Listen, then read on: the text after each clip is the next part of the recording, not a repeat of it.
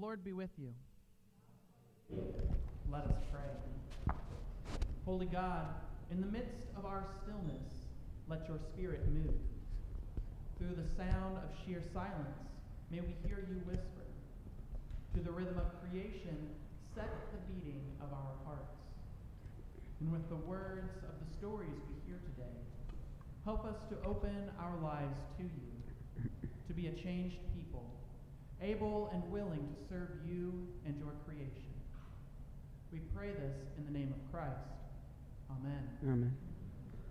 The lesson from today is from Mark chapter 7, verses 24 through 37. From there he set out and went away to the region of Tyre. He entered a house and did not want anyone to know he was there. Yet he could not escape notice.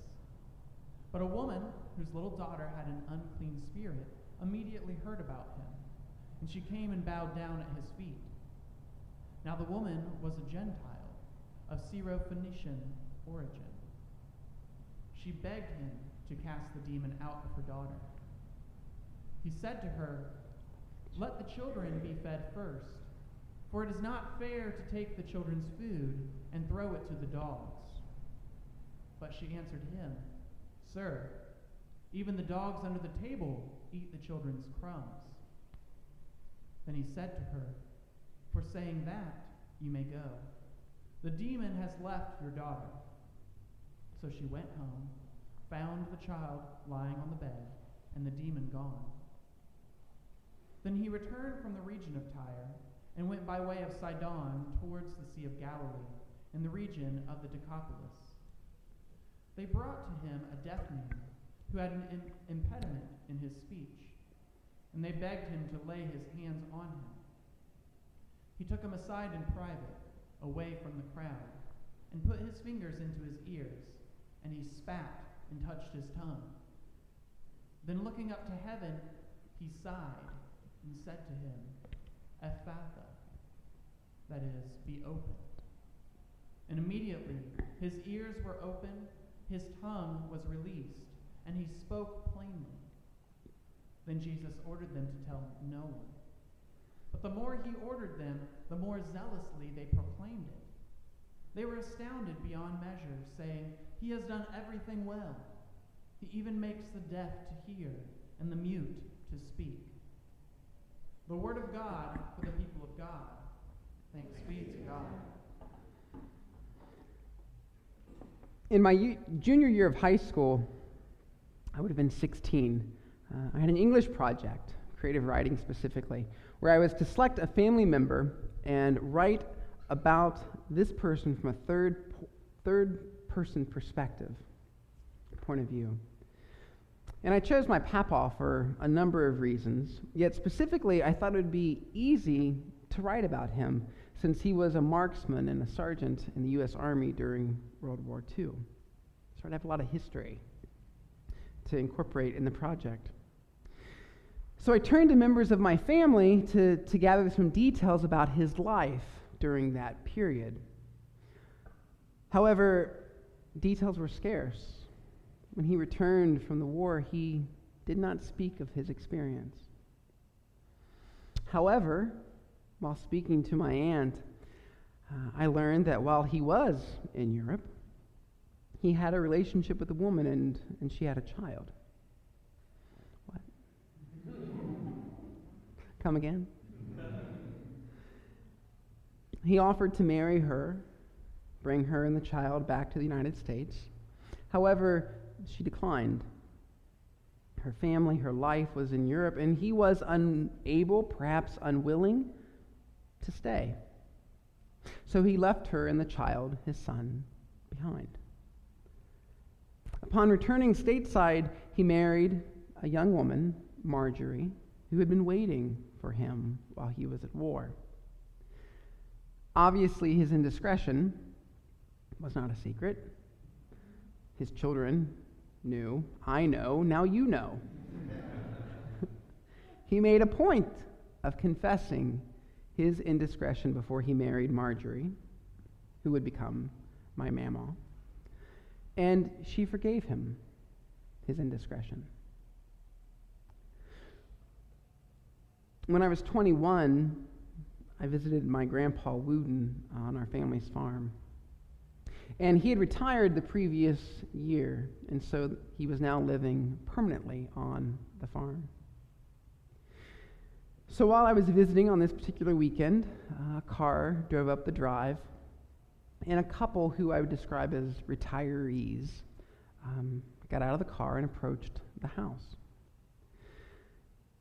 And it quickly became apparent that Grandpa knew who they were, and so he introduced me and introduced them. They were his neighbors from, from down the road.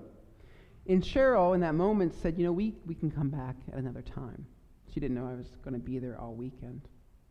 And Grandpa said, Not a problem. John, John's a good boy. So he excuses himself. He goes into the house. I'm standing on the porch with Cheryl and, and her husband, whose name I cannot recall, and we're just making small talk. And a couple moments later, Grandpa returns to the porch, and he's carrying a Ziploc bag in his hand. Initially, I thought the Ziploc bag was filled with, with herbs. And it was herbal. You can cook with it but you won't find it in a spice aisle at the local market. What? what?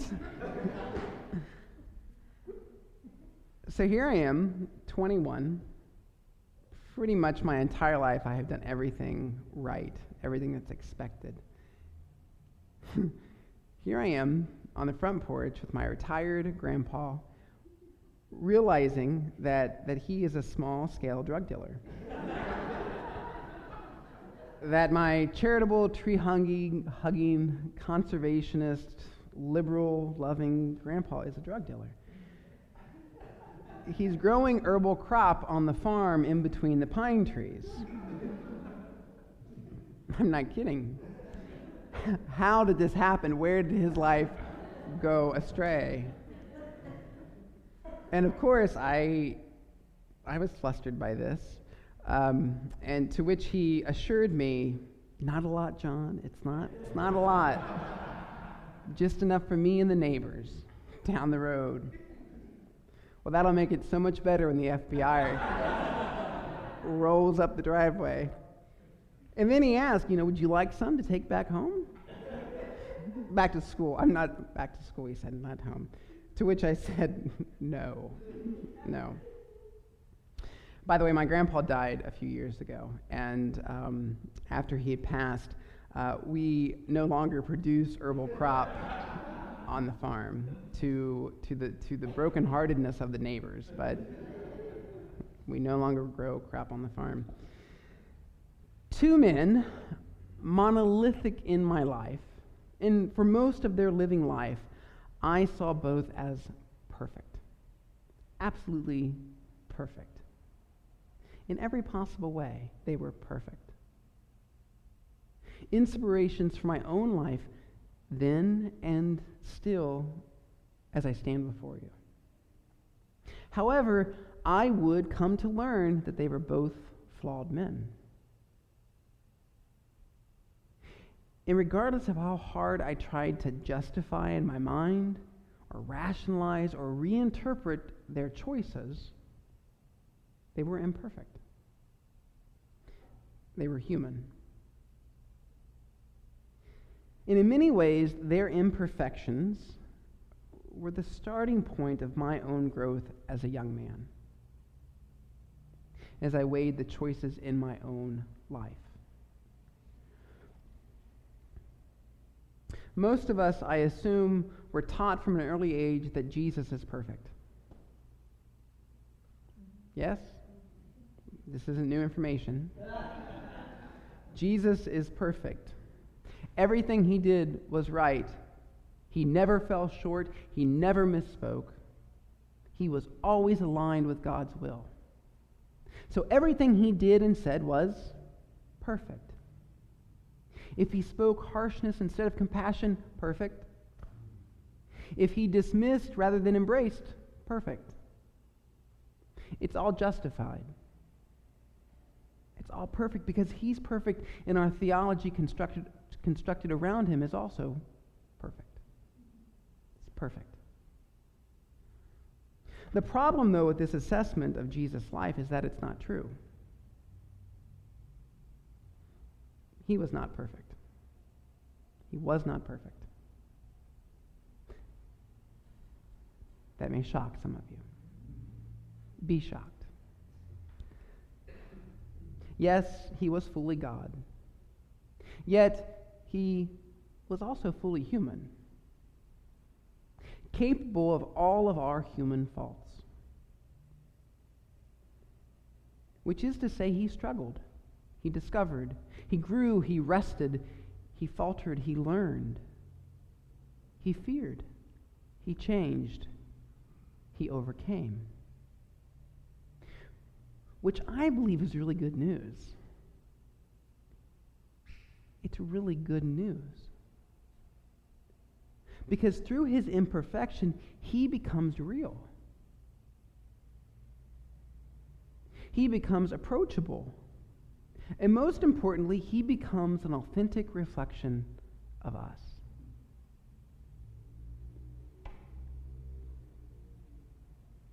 In today's gospel lesson, he's far from home, he's without his companions, and the text is clear he wants to be alone. However, his solitude is interrupted.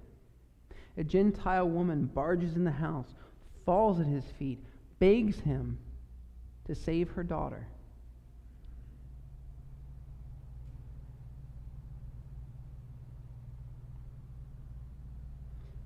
And Jesus looks at this woman, this pleading woman, and he ignores her suffering. He dismisses her with these words Let the children be fed first, for it is not fair to take the children's food and throw it to the dogs.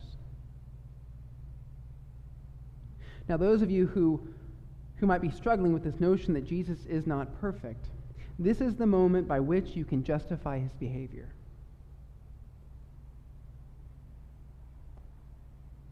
What theological gymnastics do you need to employ to uphold the assessment of Jesus' perfection?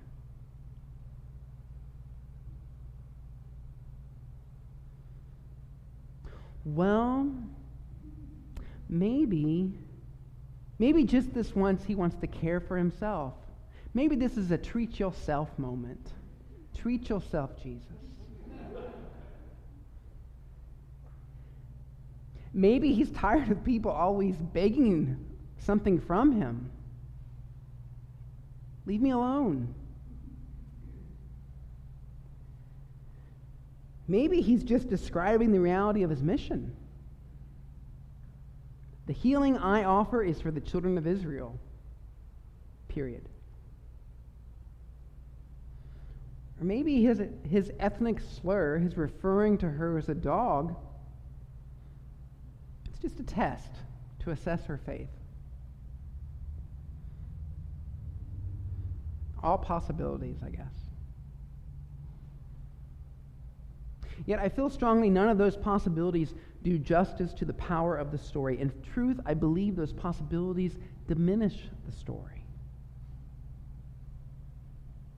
I mean, let's just say, for the moment, Jesus is fully human, a product of his time and place, shaped as we are by our culture, shaped by cultural biases, entitlements.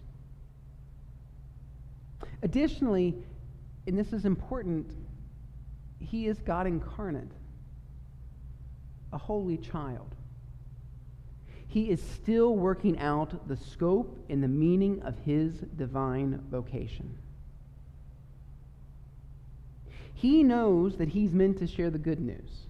He knows that. But even he needs to be made aware of how radically good that good news is.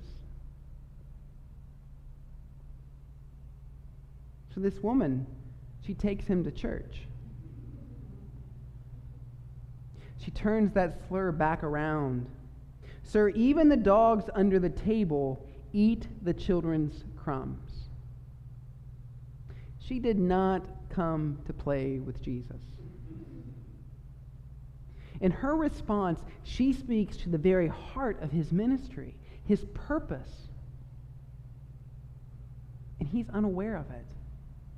After all, he is the Messiah who eats with the outcasts, the tax collectors, the prostitutes, the unclean. He is the one who breaks bread with the unlovable, the sinners. It is the table where he shows the world who God is. And this woman, she wants her share of the good news. Where's my place at your table? When will your goodness be good enough for me and my child? How, if you are who you say you are, can you allow me to go hungry?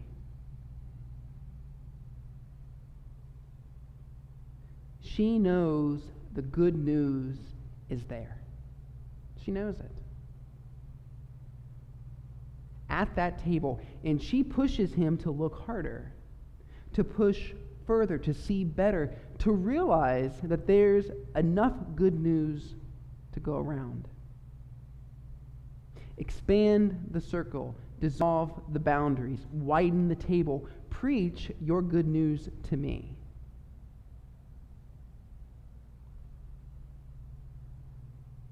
Is it so bad, so hard to believe that he is imperfect?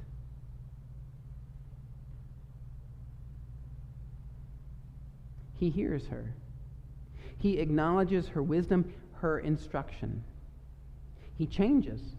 He moves from an attitude of exclusion to an attitude of inclusion.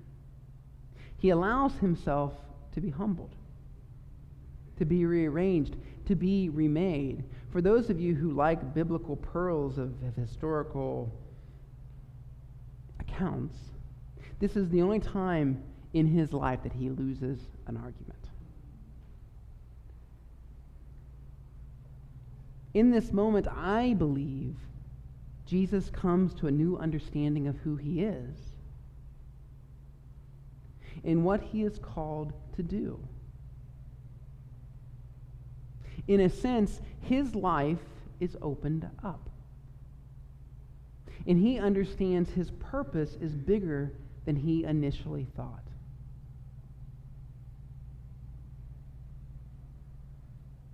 Following his encounter with a Gentile woman, Jesus encounters a deaf man, another Gentile. And as Jesus places his fingers in the man's ears, he looks up and he sighs. It's such a peculiar and interesting gesture, that sigh.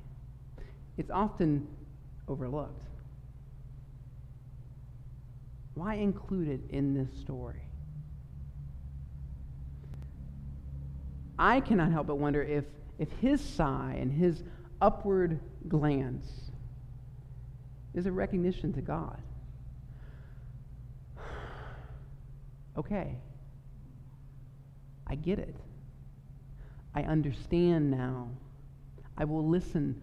I will learn. I will open my life to others. I'm working on it. Is he less because he grew through his imperfection? Are you less when you grow and change through your imperfections? It's a hard no for me, but you'll need to wrestle with that yourself. You see, in today's lesson, Jesus shows us what it means to grow as a child of God.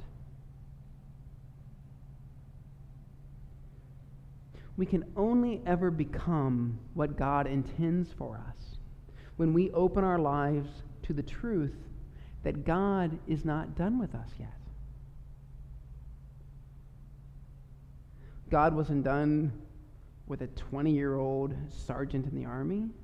He wasn't done with a 30 year old rabbi. God wasn't done with a 72 year old farmer. God is not done with you. We are a work in progress, changing and evolving. It was true for him, and it's true for you. Thanks be to God. Amen.